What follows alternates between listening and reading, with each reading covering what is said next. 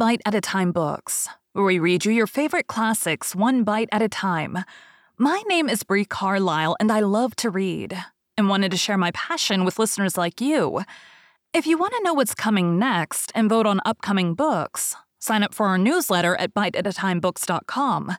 You'll also find our new t shirts in the shop, including podcast shirts and quote shirts from your favorite classic novels. Be sure to follow my show on your favorite podcast platform so you get all the new episodes.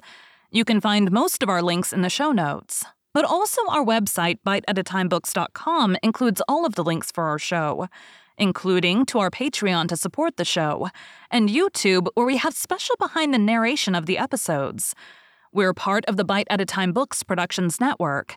If you'd also like to hear what inspired your favorite classic authors to write their novels, and what was going on in the world at the time, check out the Bite at a Time Books Behind the Story podcast, wherever you listen to podcasts. Please note, while we try to keep the text as close to the original as possible, some words have been changed to honor the marginalized communities who've identified the words as harmful, and to stay in alignment with Bite at a Time Books' brand values. Today we'll be beginning Rilla of Ingleside by Lucy Maud Montgomery. Chapter 1 Glen Notes and Other Matters. It was a warm, golden, cloudy, lovable afternoon. In the big living room at Ingleside, Susan Baker sat down with a certain grim satisfaction hovering about her like an aura. It was four o'clock, and Susan, who had been working incessantly since six that morning, felt that she had fairly earned an hour of repose and gossip. Susan just then was perfectly happy. Everything had gone almost uncannily well in the kitchen that day. Dr. Jekyll had not been Mr. Hyde, and so had not grated on her nerves. From where she sat, she could see the pride of her heart, the bed of peonies of her own planting and culture blooming as no other peony plot in Glen St. Mary ever did or could bloom, with peonies crimson, peonies silvery pink, peonies white as drifts of winter snow. Susan had on a new black silk blouse, quite as elaborate as anything Mrs. Marshall Elliott ever wore, and a white starched apron, trimmed with complicated crocheted lace fully five inches wide, not to mention insertion to match Therefore, Susan had all the comfortable consciousness of a well dressed woman as she opened her copy of the Daily Enterprise and prepared to read the Glen notes, which, as Miss Cornelia had just informed her, filled half a column of it and mentioned almost everybody at Ingleside. There was a big black headline on the front page of the Enterprise, stating that some Archduke Ferdinand or other had been assassinated at a place bearing the weird name of Sarajevo. But Susan tarried not over uninteresting, immaterial stuff like that. She was in quest of something really vital. Oh, here it was. Jottings from Glen St. Mary. Susan settled down keenly, reading each one over aloud to extract all possible gratification from it. Mrs. Blythe and her visitor, Miss Cornelia, alias Mrs. Marshall Elliott, were chatting together near the open door that led to the veranda through which a cool, delicious breeze was blowing, bringing whiffs of phantom perfume from the garden, and charming gay echoes from the vine hung corner where Rilla and Miss Oliver and Walter were laughing and talking. Wherever Rilla Blythe was, there was laughter. There was another occupant of the living room, curled up on a couch, who must not be overlooked since he was a creature of marked individuality and moreover had the distinction of being the only living thing whom Susan really hated. All cats are mysterious, but Dr. Jekyll and Mr. Hyde, Doc for short, was trebly so. He was a cat of double personality. Or else, as Susan vowed, he was possessed by the devil. To begin with, there had been something uncanny about the very dawn of his existence. Four years previously, Rilla Blythe had had a treasured darling of a kitten, white as snow with a saucy black tip to its tail, which she called Jack Frost. Susan disliked Jack Frost, though she could not, or would not, give any valid reason therefor. Take my word for it, Mrs. Doctor, dear, she was wont to say ominously. That cat will come to no good. But why do you think so? Mrs. Blythe would ask. I do not think. I know, was all the answer Susan would vouchsafe. With the rest of the Ingleside folk, Jack Frost was a favorite. He was so very clean and well groomed, and never allowed a spot or stain to be seen on his beautiful white suit. He had endearing ways of purring and snuggling. He was scrupulously honest. And then a domestic tragedy took place at Ingleside. Jack Frost had kittens. It would be vain to try to picture Susan's triumph. Had she not always insisted that that cat would turn out to be a delusion and a snare? Now they could see for themselves. Rilla kept one of the kittens, a very pretty one with peculiarly sleek, glossy fur of a dark yellow, crossed by orange stripes, and large, satiny golden ears. She called it Goldie, and the name seemed appropriate enough to the little frolicsome creature which, during its kittenhood, gave no indication of the sinister nature it really possessed.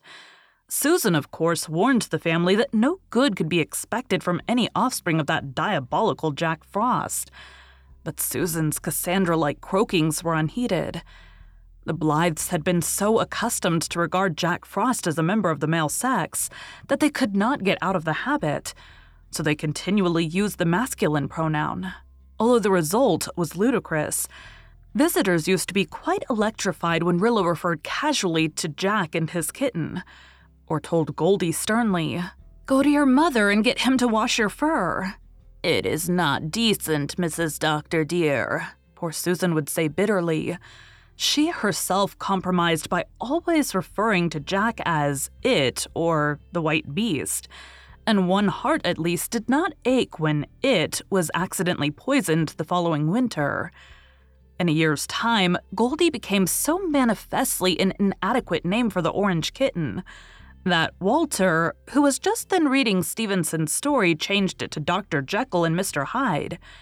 In his Dr. Jekyll mood, the cat was a drowsy, affectionate, domestic, cushion loving puss who liked petting and gloried in being nursed and patted. Especially did he love to lie on his back and have his sleek, cream colored throat stroked gently while he purred in solemn satisfaction. He was a notable purr, Never had there been an Ingleside cat who purred so constantly and so ecstatically. The only thing I envy a cat is its purr, remarked Dr. Blythe once, listening to Doc's resonant melody. It is the most contented sound in the world. Doc was very handsome. His every movement was grace, his poses magnificent. When he folded his long, dusky ringed tail about his feet, and sat him down on the veranda to gaze steadily into space for long intervals. The Blythes felt that an Egyptian sphinx could not have made a more fitting deity of the portal. When the Mr. Hyde mood came upon him, which it invariably did before rain or wind, he was a wild thing with changed eyes. The transformation always came suddenly. Would spring fiercely from a reverie with a savage snarl and bite at any restraining or caressing hand. His fur seemed to grow darker, and his eyes gleamed with a diabolical light. There was really an unearthly beauty about him. If the change happened in the twilight, all the Ingleside folk felt a certain terror of him. At such times, he was a fearsome beast, and only Rilla defended him, asserting that he was such a nice prowly cat. Certainly he prowled. Dr. Jekyll loved new milk. Mr. Hyde would not touch milk and growled over his meat. Dr. Jekyll came down the stairs so silently that no one could hear him. Mr. Hyde made his tread as heavy as a man's. Several evenings when Susan was alone in the house, he scared her stiff, as she declared, by doing this. He would sit in the middle of the kitchen floor, with his terrible eyes fixed unwinkingly upon hers for an hour at a time. This played havoc with her nerves, but poor Susan really held him in too much awe to try to drive him out. Once, she had dared to throw a stick at him, and he had promptly made a savage leap towards her. Susan rushed out of doors and never attempted to meddle with Mr. Hyde again, though she visited his misdeeds upon the innocent Dr. Jekyll, chasing him ignominiously out of her domain whenever he dared to poke his nose in and denying him certain savory tidbits for which he yearned. The many friends of Miss Faith Meredith, Gerald Meredith, and James Blythe, read Susan rolling the names like sweet morsels under her tongue. were very much pleased to welcome them home a few weeks ago from Redmond College. James Blythe, who was graduated in arts in 1913, had just completed his first year in medicine. Faith Meredith has really got to be the most handsomest creature I ever saw, commented Miss Cornelia above her filet crochet. It's amazing how those children came on after Rosemary West went to the manse. People have almost forgotten what imps of mischief they were once. And, dearie, will you ever forget the way they used to carry on? It's really surprising how well Rosemary got on with them. She's more like a chum than a stepmother. They all love her, and Una adores her. As for that little Bruce, Una just makes a perfect slave of herself to him. Of course, he is a darling. But did you ever see any child look as much like an aunt as he looks like his Aunt Ellen? He's just as dark and just as emphatic. I can't see a feature of Rosemary in him. Norman Douglas always vows at the top of his voice that the stork meant Bruce for him and Ellen took him to the manse by mistake. Bruce adores Jem, said Mrs. Blythe. When he comes over here, he follows Jem about silently like a faithful little dog, looking up at him from under his black brows. He would do anything for Jem, I verily believe. Are Jem and Faith going to make a match of it? Mrs. Blythe smiled. It was well known that Miss Cornelia, who had been such a virulent man hater at one time, had actually taken to matchmaking in her declining years. They are only good friends yet, Miss Cornelia. Very good friends, believe me, said Miss Cornelia emphatically. I hear all about the doings of the young fry. I have no doubt that Mary Vance sees that you do, Mrs. Marshall Elliott, said Susan significantly. But I think it is a shame to talk about children making matches. Children? Jem is 21 and Faith is 19, retorted Miss Cornelia. You must not forget, Susan, that we old folks are not the only grown up people in the world. Outraged Susan, who detested any reference to her age, not from vanity, but from a haunting dread that people might come to think her too old to work, returned to her notes. Carl Meredith and Shirley Blythe came home last Friday evening from Queen's Academy. We understand that Carl will be in charge of the school at Harborhead next year, and we are sure he will be a popular and successful teacher. He will teach the children all there is to know about bugs, anyhow, said Miss Cornelia. He's through with Queen's now, and Mr. Meredith and Rosemary wanted him to go right on to Redmond in the fall. But Carl has a very independent streak in him and means to earn part of his own way through college. He'll be all the better for it. Walter Blythe, who's been teaching for the past two years at Lowbridge, has resigned, read Susan. He intends going to Redmond this fall. Is Walter quite strong enough for Redmond yet? queried Miss Cornelia anxiously. We hope that he will be by the fall, said Mrs. Blythe. An idle summer in the open air and sunshine will do a great deal for him. Typhoid is a hard thing to get over, said Miss Cornelia emphatically, especially when one has had such a close shave as Walter had. I think he'd do well to stay out of college another year. But then he's so ambitious. Are Di and Nan going too? Yes. They both wanted to teach another year, but Gilbert thinks they had better go to Redmond this fall. I'm glad of that. They'll keep an eye on Walter and see that he doesn't study too hard. I suppose, continued Miss Cornelia, with a side glance at Susan, that after the snub I got a few minutes ago, it will not be safe for me to suggest that Jerry Meredith is making sheep's eyes at Nan. Susan ignored this, and Mrs. Blythe laughed again. Dear Miss Cornelia, I have my hands full, haven't I? With all these boys and girls sweethearting around me? If I took it seriously, it would quite crush me. But I don't. It is too hard yet to realize that they're grown up. When I look at those two tall sons of mine, I wonder if they can possibly be the fat, sweet, dimpled babies I kissed and cuddled and sang to slumber the other day. Only the other day, Miss Cornelia. Wasn't Jem the dearest baby in the old house of dreams? And now he's a B.A. and accused of courting. We're all growing older, sighed Miss Cornelia. The only part of me that feels old, said Mrs. Blythe, is the ankle I broke when Josie Pye dared me to walk the Barry Ridge pole in the Green Gables days. I have an ache in it when the wind is east. I won't admit that it is rheumatism, but it does ache. As for the children, they and the Merediths are planning a gay summer before they have to go back to studies in the fall. They are such a fun loving little crowd. They keep this house in a perpetual whirl of merriment. Is Rilla going to Queen's when Shirley goes back? It isn't decided yet. I rather fancy not. Her father thinks she's not quite strong enough. She has rather outgrown her strength. She's really absurdly tall for a girl not yet 15. I'm not anxious to have her go. Why, it would be terrible not to have a single one of my babies home with me next winter. Susan and I would fall to fighting with each other to break the monotony. Susan smiled at this pleasantry. The idea of her fighting with Mrs. Doctor Dear. Does Rilla herself want to go? asked Miss Cornelia. No. The truth is, Rilla is the only one of my flock who isn't ambitious. I really wish she had a little more ambition. She has no serious ideals at all. Her sole aspiration seems to be to have a good time. And why should she not have it, Mrs. Doctor dear? cried Susan, who could not bear to hear a single word against any one of the Ingleside folk, even from one of themselves. A young girl should have a good time, and that I will maintain. There will be time enough for her to think of Latin and Greek. I should like to see a little sense of responsibility in her, Susan. And you know yourself that she is abominably vain. She has something to be vain about, retorted Susan. She is the prettiest girl in Glen St. Mary. Do you think that all those over harbor McAllisters and Crawfords and Elliots could scare up a skin like Rilla's in four generations? They could not. No, Mrs. Doctor, dear.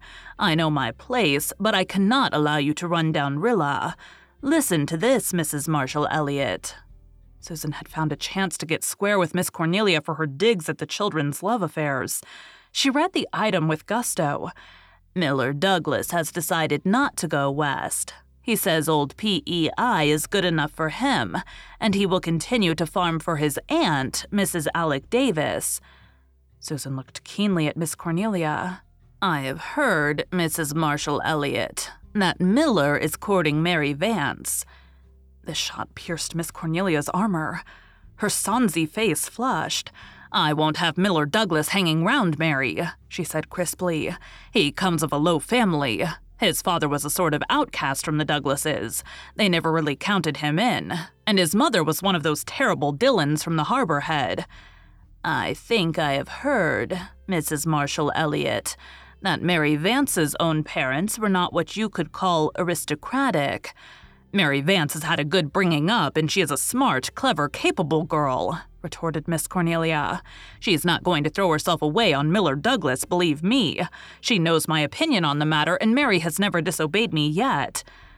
Well, I do not think you need worry, Mrs. Marshall Elliott, for Mrs. Alec Davis is as much against it as you could be and says no nephew of hers is ever going to marry a nameless nobody like Mary Vance.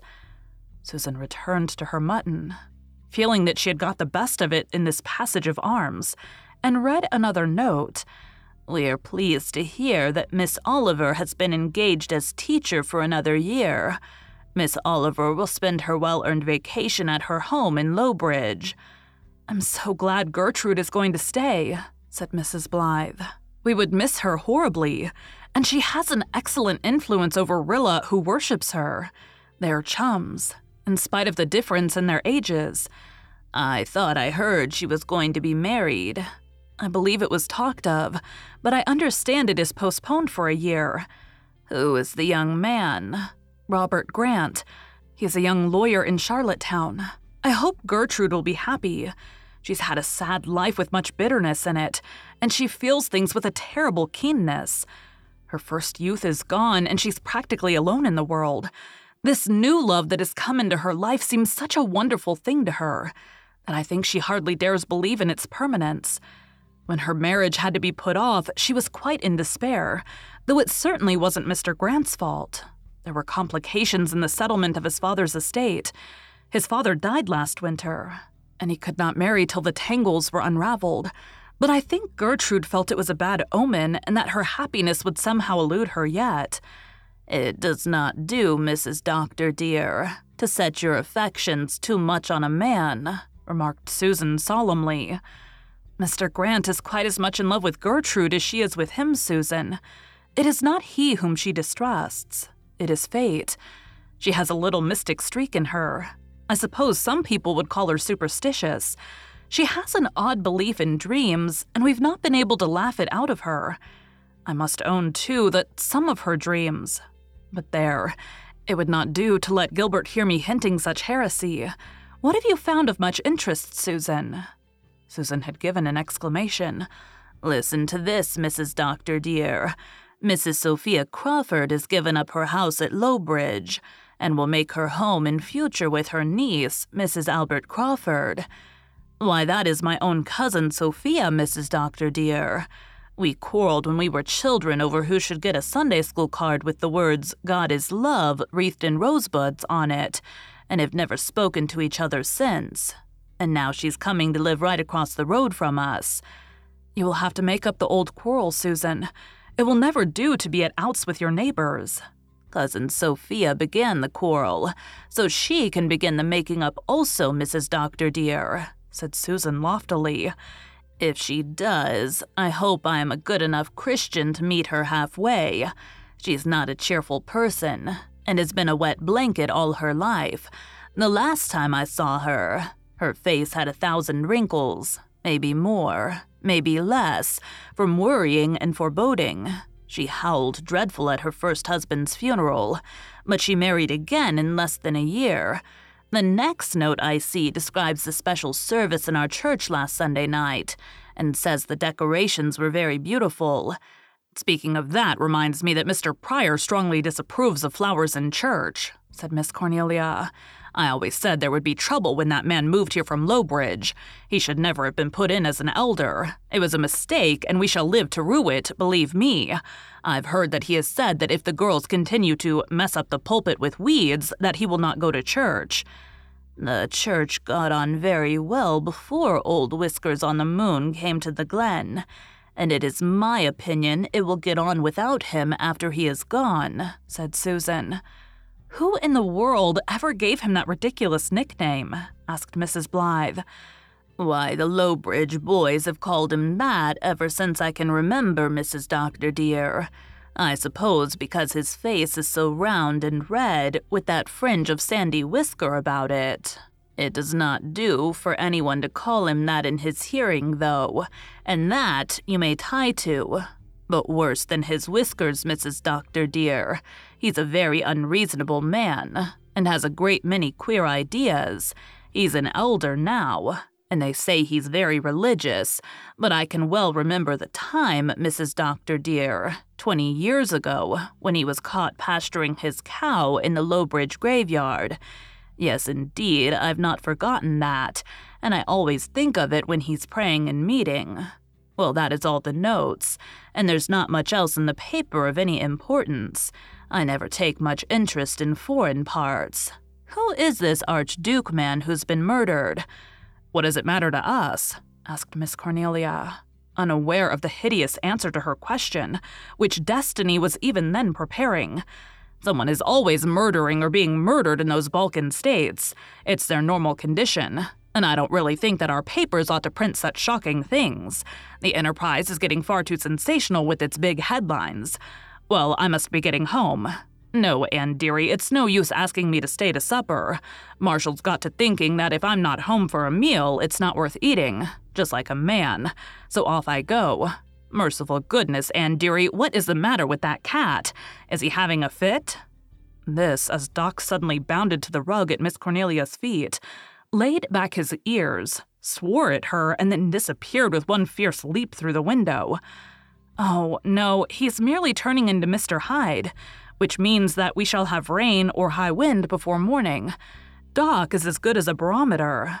Well, I'm thankful he's gone on the rampage outside this time and not into my kitchen, said Susan. And I'm going out to see about supper.